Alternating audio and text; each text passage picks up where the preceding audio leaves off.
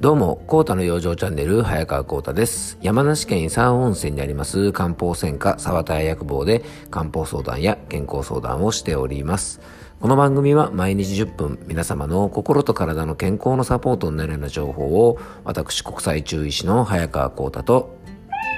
はい、アシスタントの猫林さんとでね、今日も張り切ってお届けしていきたいと思います。猫林さん、今日もよろしくお願いします。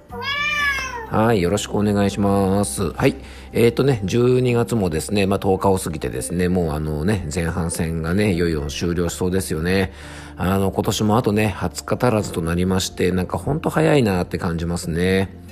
あの前回はですね、まあ、新型コロナウイルスの影響でね、まあ、いろんなことを変わっていかなきゃいけない変えていかなきゃいけない、まあ、でもね大事なところは守っていかなきゃいけないなんて話をさせてもらいましたがあのー、ね本当僕たちの生活もいろいろあの今年は1年の間でね本当に変わったなと思います。で僕自身はですねまあいろいろねあの今年はこのポッドキャストを始めたりとか、えー、ノートの記事を毎日ねあのアップするようにしたりとかですね、えー、YouTube の番組始めたりとか、えー、オンラインセミナーをしたりとかですねまあいろいろ生活が変わった部分も多いんですけどもあの趣味の世界というか楽しみの世界もねちょっと変わってますあの変わったかなと思います今年はですね本当によくいっぱい漫画も読んだしあのうん。動画もたくさん見たなという気がしますね。あのネットフリックスとかね結構皆さん入ってらっしゃる方も多いと思うんですがねアマゾンプライムとかねそういう動画配信サイトにね今年は多分入った方多いんじゃないかなと思います。あのー、僕もねネットフリックスでかなり今年はいろんなシリーズをねあの見ましたね。うん。で、その中の一つがですね、進撃の巨人ですね。今ね、あの、最新エピソードが、まあ、NHK で、ね、深夜にやったりとか、ネットフリックスとか、多分 Amazon プライムとかね、まあ、いろんな動画配信サイトで、えー、進撃の巨人のね、あのー、まあ、ファイナルシーズンがいよいよ始まったということでね、僕も楽しみにしてるんですが、ちょっとね、あの、できれば少しため、溜め込んでですね、一気に見たいなと思うので、もうあの、配信始まってるんですがね、少し溜め込んでみようかななんて思ってます。あの、進撃の巨人というのもですね、よくできてる話ですよね。あの、まあ、ネタバレになるのでね、あんまりいろいろ言いませんが、あのね、最初はそのいわゆる、えー、壁に守られた街の中で、まあ、巨人が来るのを守ってね、なんかまあその巨人と戦うのかなみたいな話だと思ってたんですが、えー、ね、もう本当にあの、いろんな伏線がですねやっぱりこう仕組まれていてあのかなりストーリー的にはですね、まあ、よくできてて面白い話なんでねもしまだ見たことないって方がいたらですねもう本当あの僕はねまだあのアニメでしか見てなくて原作のねあの漫画の方は読んで見てないんですがあのちょっとねもうすぐで原作の方も完結しそうだということなので、えー、完結したらですねちょっと前巻ねちょっと大人買いして一気読みしたいななんて思ってますのでえっ、ー、ともしねこう動画配信サイトね入ってる方いたらですねネットフリックスとかで全部見れますので、えー、すごくおすすめなんでね、ぜひ、あの、お正月休みとかにね、一気に見たりすると面白いんじゃないかなというふうに思います。はい、えー、今日はですね、何のテーマにしようかなと思ったんですが、えー、冬季うつのね、あの、冬バテの話、冬季うつの話をした時にですね、えー、っと、冬やね、あの、冬はですね、春や夏に向けて蓄える時期なんていう話をしました。で、中医学の古典である皇帝大慶祖門というですね、まあ中学の古典の本にはですね、冬は平蔵の時期といってですね、まあオクラを閉じて、まあ、あの、来たるべき春とか夏というですね、成長とか発育の時期に向けてエネルギーを溜め込んどく時期ですよ、なんていうふうにね、皇帝大慶祖門には書かれてます。で、そんなね、エネルギーを溜め込む時期だからこそ、他の季節以上にですね、実は大切にしたい養生があるんですね。えー、それが今日のテーマでもある睡眠です。で、その皇帝台形ではですね、冬は早寝遅起きがいいとも、えー、書かれてるぐらいね、早く寝て遅く起きていいよと書かれてるんですね、実は。ね。それぐらいですね、良い睡眠というのは、冬を快適に過ごすだけではなくてですね、えー、来たるべき春や夏を快適に過ごすためにもすごく大事なことなんですね。ということでですね、えっと、今日は、あの、今回とで次回の2回に分けて、ちょっと睡眠についてですね、ちょっと取り上げてみたいなというふうに思います。えー、今回はですね、冬は平蔵の時期、気血を蓄える冬だからこそ大事にしたい水養生の睡眠ということで、えー、お届けしていきたいと思います。睡眠についてはですね、この番組でもたびたび取り上げていますが、あのー、やっぱり今ね、日本人非常に睡眠に問題があります。で、えっと、日本人はですね、睡眠の質も良くなくて、睡眠時間も短いことでですね、睡眠導入剤とか、えー、そういうですね、えー、安定剤みたいなものの処方数が、えー、増加していてですね、不眠大国と言っても過言ではないと思います。で、今ね、5人に1人が睡眠に問題を抱えている時代というふうに言われてます。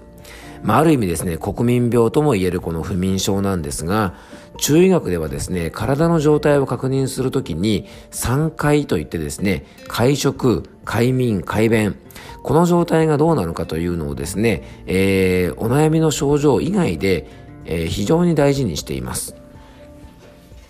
この3回、会食、快眠、快便ですが、元気な方にとってはですね、まあ、食べれて眠れてお通じが毎日あるなんてことはね、もう当たり前のことと思うかもしれませんが、失ってみるとですね、その大切さがよくわかると思います。で、特に睡眠はですね、一日の心と体の疲れを癒すとっても大事な時間なので、まあ我々人間にとってはですね、1日7時間から8時間睡眠をとる、えー、ことがまあ普通なので、そう考えるとですね、僕たち人間は、まあ、人生のうちですね、3分の1は寝るための時間というふうに言えると思います。ね、1日7時間から8時間寝ればですね、1日24時間なわけですから、生きてるうちですね、3分の1は僕たち寝てるわけですね。で、それぐらい僕たちにとっては、とっても大事な時間ではあります。で、僕らがですね、睡眠をとるべき理由ですね。なんでじゃあ睡眠大事にしなきゃいけないかっていう理由は、あの、いくつかあります。で、まずは、やっぱりまあ疲労回復ですよね。体と一緒にやっぱり頭の疲れを取れる時間、取る時間ということで、えー、やっぱりですね、脳を疲労させている僕たち現代人にとっては、肉体疲労を回復するとともに、頭の疲れを取るというですね、非常に大事な時間でもあります。そしてですね、2番目が、実はですね、肥満防止にもなるんですね。これね、適度な睡眠を快適にとるということはですね、食欲を抑えるレプチンというものがですね、多く分泌されて、えー、食欲を促すですね、えー、グレリンの分泌を少なくするということが分かってますから、良い睡眠をしっかりとることで、まあ、こういうですね、肥満と関係するものの、えー、体の中の分泌物の適切なバランスが取れてですね、えー、摂取カロリーを防ぐことにもつながりますし、太りにくい体質づくりにもつながります。まあこのね、現代人が非常に肥満が多いというのとですね、やっぱ睡眠に障害を持つ人が多いということは結構つながりがあるんじゃないかなというふうに思います。そしてもう一つがですね、えっと、ご紹介しておくと、お肌の健康ともこの睡眠は非常に関係ありますよね。で、肌の状態とかですね、見た目の状態が良くない方というのは、やっぱりね、睡眠の状態が悪い方が多いんですね。で、睡眠中に分泌されるですね、成長ホルモンというのは、えー、お肌のターンオーバーを向上させて、美しい肌質を作るのには不可欠なんですね。で、この成長ホルモンはですね、以前もちょっと毛細血管の話をした時にですね、毛細血管修復ホルモンになるなんて話もしましたよね。なので、やっぱこの成長ホルモンがね、しっかり出て、えー、毛細血管が修復できる状態であるということは、当然ね、お肌に、えー、細かいところまでですね、えー、酸素とか栄養とかをね、あと潤い、そんなものをですね、しっかり届けてくれる、ね、あの、礎になりますから、えー、ぜひですね、しっかりいい睡眠取れると、えー、お肌の健康にも役立ちます。で、入眠後ですね、2、30分後に最も深い睡眠が訪れるんですね。で、その時にこの成長ホルモンが分泌されて、肌の修復とか新陳代謝が行われますから、やっぱりいい睡眠とることって大事なんですね。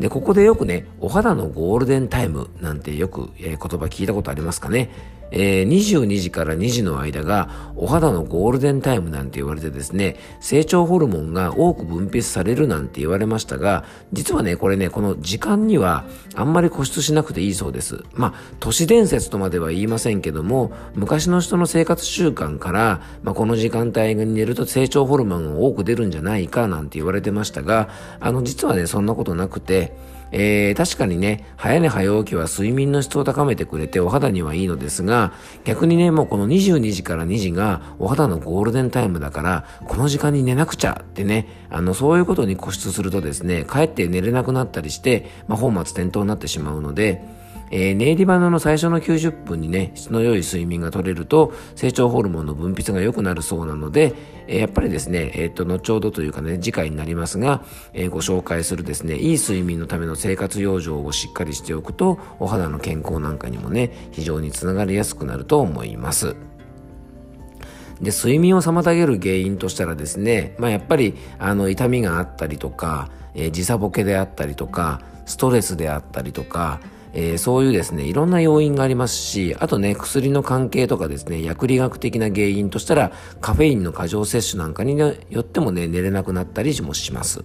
で、中医学的なね、不眠の原因というのはですね、例えば血液が不足する血虚なんていうのもね、不眠の原因になりますし、ストレス型のね、気鬱タイプなんていうのも、やっぱりあの漢方でもやっぱ不眠の原因にもなったりするので、まあこういったね、原因別の対策をいろいろすることが大事だと思いますので、次回はですね、そういった、えー、原因別のですね、不眠対策、ね、いい睡眠をとるための養生について、次回はね、いろいろお届けしていきたいというふうに思っております。ます。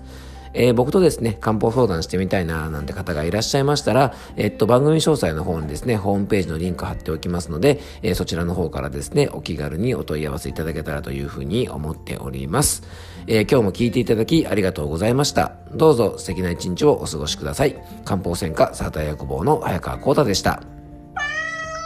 ではまた明日。